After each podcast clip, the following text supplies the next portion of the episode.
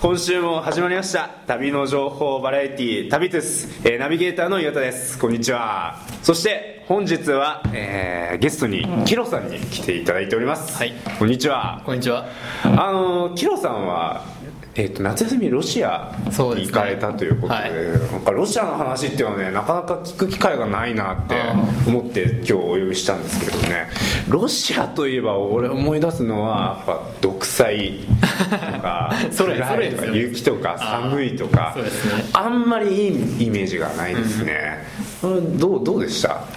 いや、確かに日本人でロシアっていうとは、まず第一に上がってくるのは北方領土 問題。そうだねでもはい、やっぱり旅行行って僕が一番思ったことはは、国家レベルでの印象とは民間レベルの印象は全然違うと。そうなんですよねそれはねこれ本当にはいそれはロシアに限らずね中国とかうん韓国とかも、そうそう今ねネトウヨとかあるけれどもああ、ネットウヨもそうですね。はいあのぜひなんかそういう人だからこそ実際にその地に行って、ね旅してほしいなってん思うんですけれども、まあ、ロシアね僕ただ一つねあいいなって思う点がありまして、ええ女の子可愛いですよねもちろん女もちろん古代の文献にもありますよ、なんかイスラム商人はが、なんかまあ旧、まあだいぶ昔ですけど、はい1300何年とかは、まあロシア人の死体、その体は完璧だとかいう 文献ありますよ、やっぱり。生活は山の中だみたいな。いや本当にあの野蛮な話なんですけど僕はい最近、あの洋物ビデオをよく見るんですよねいやはであの知ってるか分かんないんですけど xvideo.com と知らかないですねまあ、いわゆる YouTube のポルノバージョンみたいなのがあるんですけど最近ロシアロシアンとかで調べるはといバーっていっぱい出てるんですけあどーそれはねみんな可愛くて本当にあいやロシアいいなって今思ってるところでちょうど石川い君やが。でもですね、 なんなんかなんかの統計を忘れたんですけど、はロシア人はその1週間にやるセックスの量がめちゃくちゃ多いっていう とても日本人男では耐えられないというのがありますよ そうなんだ。そういう話初めてです。あ、もうさすがだ裏があねります。あのね、ちなみに、世界で一番最もセックスが多い国って知ってます、 どこだろうでもヨーロッパじゃないですかねヨーロッパですね。ヨーロッパで、しかも今話題になってる。ギリシャ。ギリシャなんですよ ね。いや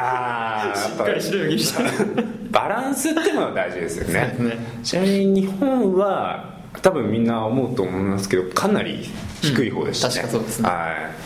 これはね、うん、どっちがいいのかっていうのはねわからないですけれどもねいやーロシア人の女の子と知り合いたいなっていう のねすごい今思ってるところなんですけどもねじゃあそろそろ本編に入り移ろうかなと思うんですが、石ケロさんは、はいあのーいつ頃行かれたんですかロシアの方にえっと9月のはいえーっと上旬確か7とかそこら辺かはいら10月の1までですね、 9月の1ってことはまあ2週間ちょっと3週間ぐらいですかね3週間そうそうですねなるほどねあのーじゃあまあいろいろ聞きたいんですけどまずなんかロシア行くのに結構いろいろ大変なことがあるみたいな話をあーなるほどははいい聞いたのでぜひそこら辺これからロシア行く方にねあのそうですねのためにもはいまずロシア旅行行く際にはいちょっと妨げになってるのははいやはりビザ、ビザが出ないビザ出ないっていうかビザなしではいけないってことですねもちろんですねもちろん普ビザがないとはい入れてもらえませんね、こちらも通日本人って、はいはいあの東南アジアとかもヨーロッパもそうだけど、日本人は悪いことしないしお金信用があるね、お金どんどん撒いてくれるから、うん基本的にビザなしなんですよね、基本はそうですね、はい本当になのにロシアはうんビザがあると、そうですねはい、はいでまあビザを取るときに、はいまあ基本大使館に行ってやるんですけど、はい必要なのがあのバウチャーっていうものが必要で、はいまあいわゆる自分の旅行の日程ですね計画、はいはいどこに泊まるかとか、はいえーっとどこであどういう交通手段で移動するかとか、はい何泊するとかとか日数をちゃんときちっとおー計画して、はいそれをまあ了承を得たやつの書類が必要なんですよねそそういう書類の作成とかはちょっと面倒くさいからって結構敬遠されてるっていうだから日本ロシアに行く旅行者が少なあんまり増えないですねそのビザを取るっていう、はいまあ、第一の関門があってそれっていうのどうしてそういうそのバウチャーまで書かせられるんだろうねいやなんか僕は結構あのガイドブックとかで読んだ話によると、なんかやっぱ結構そういう旧ソ連時代からの、うんまあ習慣というか、うん外国人は基本基本スパイだから疑 いとつまり外国人イコールスパイよねそうなんですよだから基本的に旅行者にはうん全日程どういう行動で、うんルどういうルートで旅行するのかとかを書かしてうん監視するとかいう、全て把握してないと気が収まらないよねそうですねしかもロシア人でさえパスポート持ってますから国内用のはいはいえ国内用パスポートってあんのロシア人国内用のえー、 マジだから、うんうんちゃんとだから本当もううどこに誰が行ってるかを把握するというかマジそこまで統制されてんだだから結構あの、うん海外行くとなんかいろんなまあうん露店とかで売ってるじゃないですか、売ってますでロシアで結構売ってるのがその、ロシア人用のパスポート入れ ええ横開きのうん割とまあ日本のパスポートよりもっとちっちゃいんですけど、ー、うんそういうのが結構ありましたね、いやそんなことも、うん、だあーから人間のその動きをなんかやっぱ管理するというかやっぱあー旧ソ連社会ですからあー社会主義というかいやーもう日本じゃ考えられないよねないですねあーやっぱり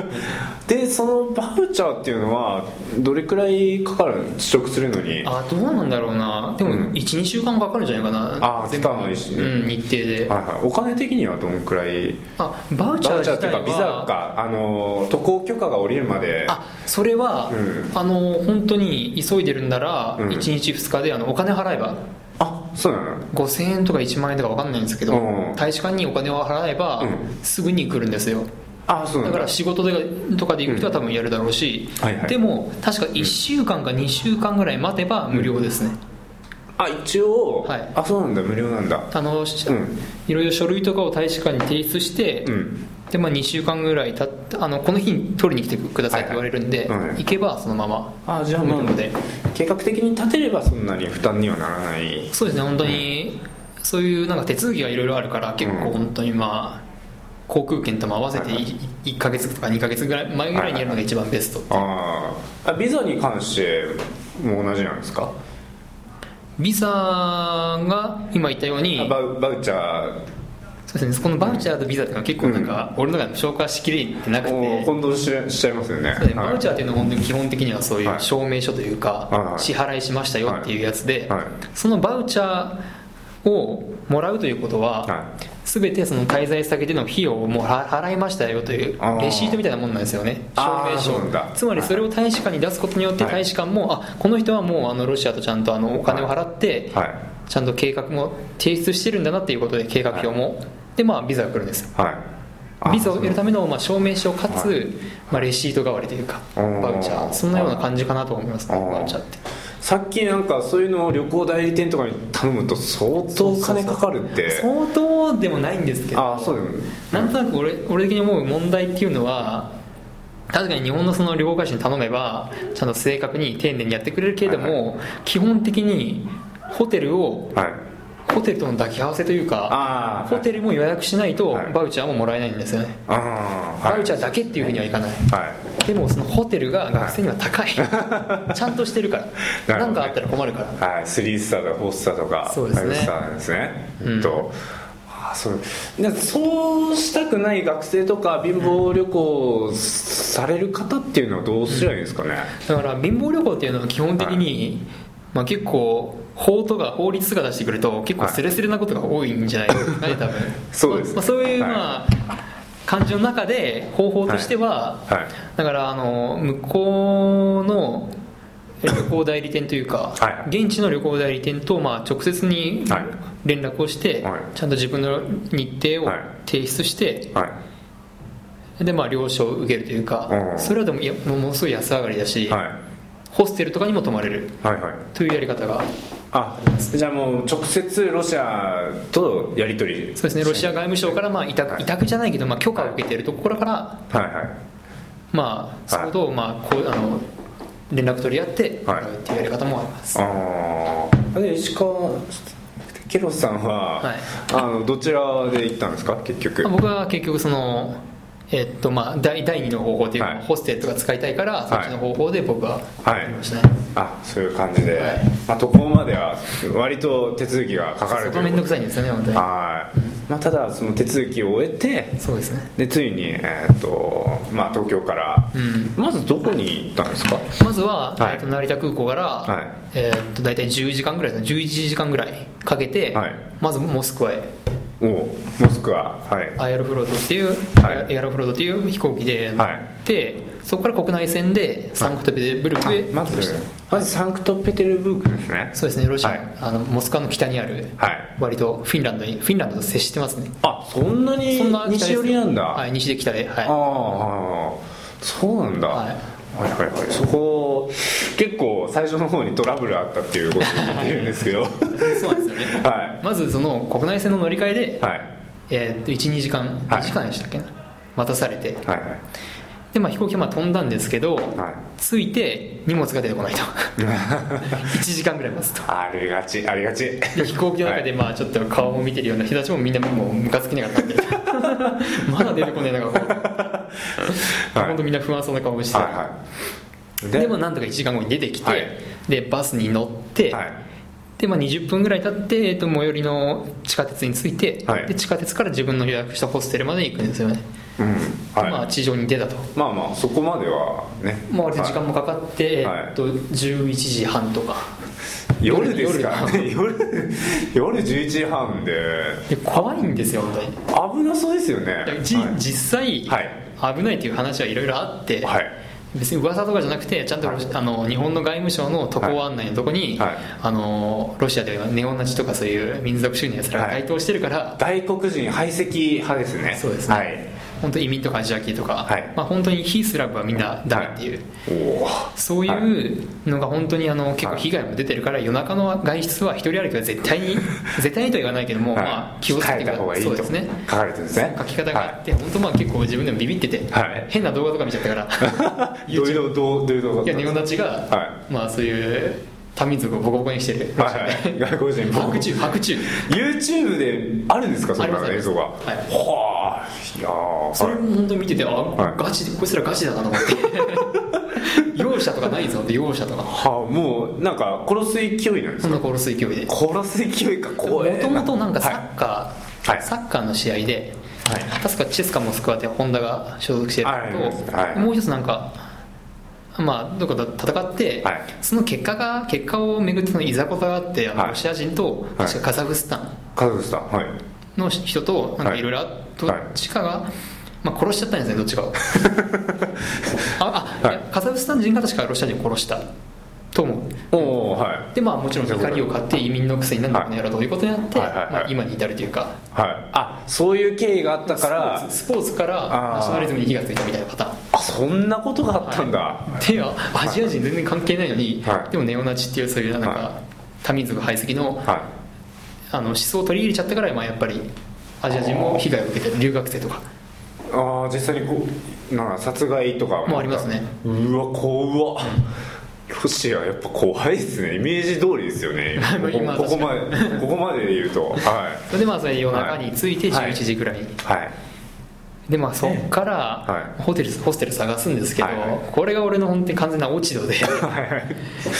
メモをあんまりしてなくてどこにあるのか住所とか電話番号あーホテルの絶対見つかると思ったから、はいはいはいでもう本当見つけれなくて1時間ぐらい歩い て30分かな40分かなまあでも結構長時間重いそれってもうそれもいやそうはいはい怖いんですよねあのバックパック背負ってる怖いし、ですよねはい寒いし割と、はい、はい本当もうで,、まあ、でも唯一安心した点は24時間の店があったということ、ああよかったですうね、ん、24時間の店があるからまあ最悪そこに泊まろうと、はいはいうん、はいしましたね、はいそれでどうどうなってるんですか最終的にで、はいこれやばいなと思ってる時に偶然、はいなんか向こうから結構はいキャッキャしてる声が聞こえてきて、はいおっとこれなんだと思って見たら、まあ、ちょっと可愛らしい女の子僕より多分年下ですからあ本当に多分、はいい、や18とか19とかはいはいなんかこうはい3人ぐらい歩いてきて、は でまあ、その子たちにいやこの子たちすごい親切そうだからと思って、はいまあ、ちょっとこのホステルの場所知りませんかと聞いたらおう、まあ、知らなくて知らないはい当然その子たちは、はまあ、ロシア人の顔してたんだけどあの、はいロシアの飛び地のカリーニングラードとかから来てて、はいはいまあ、知らなかったんですけど、はいはいなんかすごい協力的になんかしてくれていやーいい人でしたねいやまあ確かになぜかっていうと、まあ後から思ったのはやっぱり僕がロシア語を喋ったからちょっとそこなんですよやっぱあの少し喋れるんですよね少しケロさんは、そこが重要ですよねやっぱり他はい人、あの他国の言葉喋れるってそれだけで、はいその国に対する関心だとかちょっとした、まあ、努力もするわけだから、はい言語だから尊敬というか、は無条件に伝わるんですね多いそ分れの表れですよね、うんはいすごいなんか笑顔でいろいろなんか手伝ってくれて、おーはいまあ、40分ぐらい歩いて、はい またまた別のホテル行って、は情報をちゃんと引き出してあの、はい住所とか電話番号とかでまあ、その子たちが携帯とか使っていろいろやってくれて、はでなんとか行き着いたんですねとかついた なんとか着いはたいでも本当1時はぐらいでその時は、い、うわ夜の深夜ですからね深夜ではいでじゃじゃあねとか言ってその女の子たちまで行っちゃ って本当もうさっそさっと帰っちゃったんですけどまあ本当もうこっちも助かったって感じなんですけどああもう本当に良かったですね疲労神ありという感じです、ね、本当にもう初日にそういう苦労すると本当楽ですねあとはああもう、これ以下はないみたいなないだろうって いういやーでも最初空港降り立った時のうわっっていう感じいやよねちょっとありましたね冷や汗、はいあそういえばどうしようみたいなそはいいやーもうまあロシアに限らずね本当空港からホテルまでっていうのは一つのハードルみたいで一つの難関ですよね本当にあ海ー外旅行ぜひねタクシーとかもね皆さん気をつけてもらいたいですけれどもね、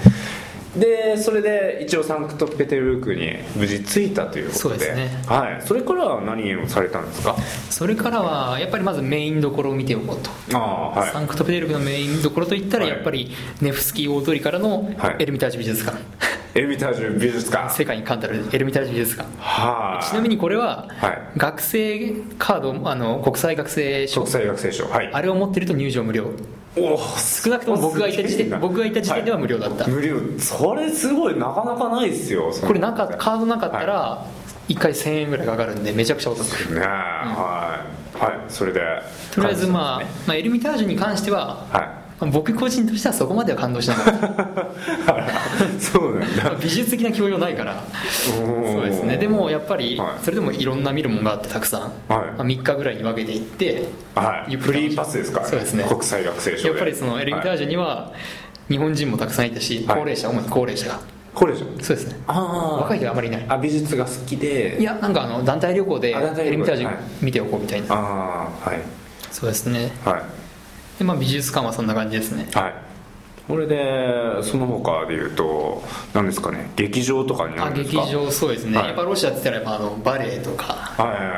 オペラ、有オ名ですねペラもまあそうですねはいでまあ一応「白鳥の湖」見てみようということ で茶色定番すぎるねいやまあまあベタですけど、まあうん見ないで帰るのもあれなんで、そうだよね、うんまあ、一応あのカッサっていう、まはあ、いキオスクみたいな日本のいう、まあ、売店みたいなのがあって、はまあ、チケット専門に売ってるとこあって、はい結構いろんなとこにあっていは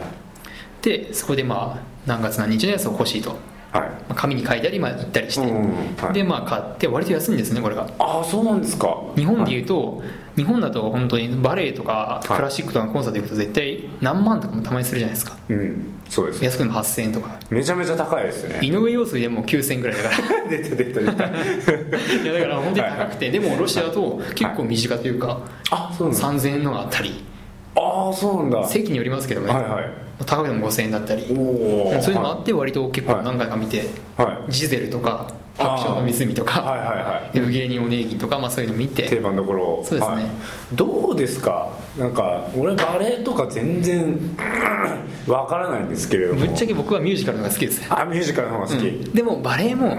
やっぱりなんかやっぱすごい動きするなっていう感動はあるしあーでロシアあのニューヨークとロンドンの劇場も結構行ったんですけど、はいやっぱ決定的に違う点は来てる人の気合が違う観客観客観客の気合が違う観はい客がドレスアップすごいしてる、あそうなんですかそうなんですよあのはみんな結構本当なんか気合入れてドレスアップしてはいはい来てるんですよねロシアだといあそうえそのピノさんもそのドレスコードとか一応持って行ったりしていたんですやか僕は普通にあのちゃんとピンとしたシャカッターシャツっていうかまあシャツあはいはいとはい普通にまあジーパンじゃないズボンうんうんジーパンはカジュアルですかねそうですね、はいあと靴も割と革靴じゃないけど、まあ、別にそこまであの、まあおかしな靴ではないよあー靴の中でも、まあ、そこまでなんか男はっていう感じありましたね男はそんなっていう女の人が本当にゴージャスな、うん丁寧にしてはいっていう印象はありましたねあそうですまあか、音楽も綺麗だし、はい聞いたことがあるようなはいあなんかの曲だなっていうのはあるしあーはいいや質問その3000円とかのやつでももう十分にそうですねあの、はい席がやっぱ後ろの方になっちゃったりするけど、はまあ、でもたまになんか前だったりうん自由だったりもするし、はうんまあ、結構運、うん、うんですねそこら辺ははっきり言って、うんまあ高いお金払えばそれだけ確率も上がるしい白鳥の湖は映像で見たことありますけど、最後もう40人くらいブワーって回って回りますよねめちゃくちゃいいですねそれは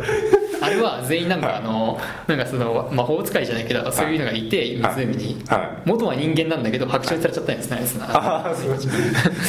えで最後、ま、回るんですかババレリーナいわゆるバレリーナみたいな回り方であーあーってみんなそうですね回転し続けるあれがもうなんか忘れられないですでもねやっぱりあの本当バレエっていうのは本当にもうロシア人に作られたようなもんであのやっあぱー手足が長いじゃないですかそうあそうですよね、そこはやっぱ超えられない壁というか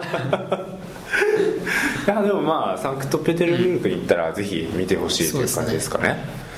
あともうだいぶ時間も時間なんですけれどもそしたらあのロシアの物価とかどうどうなんですかね物価ですか、は物価ははいぶっちゃけ例えばモスクワなら高い、はい高い東京より若干高いかもしれないあそんなレベルなんだ、はいあなんか目安となる水がいくらとか指標みたいなありますうーん水は、まあ、水は本当にあの量が入ってるやつはらい買えばそれは安いんだけれども、はいまあ、でも水とかジュースとかは日本とそんな変わんないかなああ結ー構はい物によるっていうのもあって、はい地下鉄とかだと1回確か25ルーブルで当時のレートだとみたいに70円ぐらいだし安いですねあのどこまで乗れるんでおお1回でめちゃめちゃ安いですタバコもなんか100円100安っ円200円ぐらいみかんなな確か吸ってるイメージありますねうんロシア安いなと思って友達になんか買ってったんですけど、はいでもやっぱ食あのレストランはやっぱ高いですね僕的にあはーやっぱそうそういうあの学生旅行にはい的には高高い、あー一食1000円とかいそうですね本当そのぐらいではで割とあの結構ファストフードのとかでも、いはあファストフードとかでマックとあんまり変わらないですねー正直あんまり変わらなかったですいいやまあでも先進国レベルですねそうですねこら辺ははい、まあ、まあ今週はこんな感じになってしまうんですけれども、何かサンクトペテルブルクで言い残したことみたいな長くなりそうだったら来週にいや、はいか簡潔に言いますけど、はい美人が多いおお素なぜ晴らしいなぜかというと、はい僕が考えたんだけど、はいあのねロシアサンクトペテルブルクに来てる外国人のい半分はフィンランドから来てるんですよ、おおフィンランドは美人の国ですそうですよねはい底上げされるんいでや素晴らしい情報ありがとうございます、ではまた来週にあのこれ持ち越しということで、い来週もよろしくお願いしますはいそれでは皆さんさようなら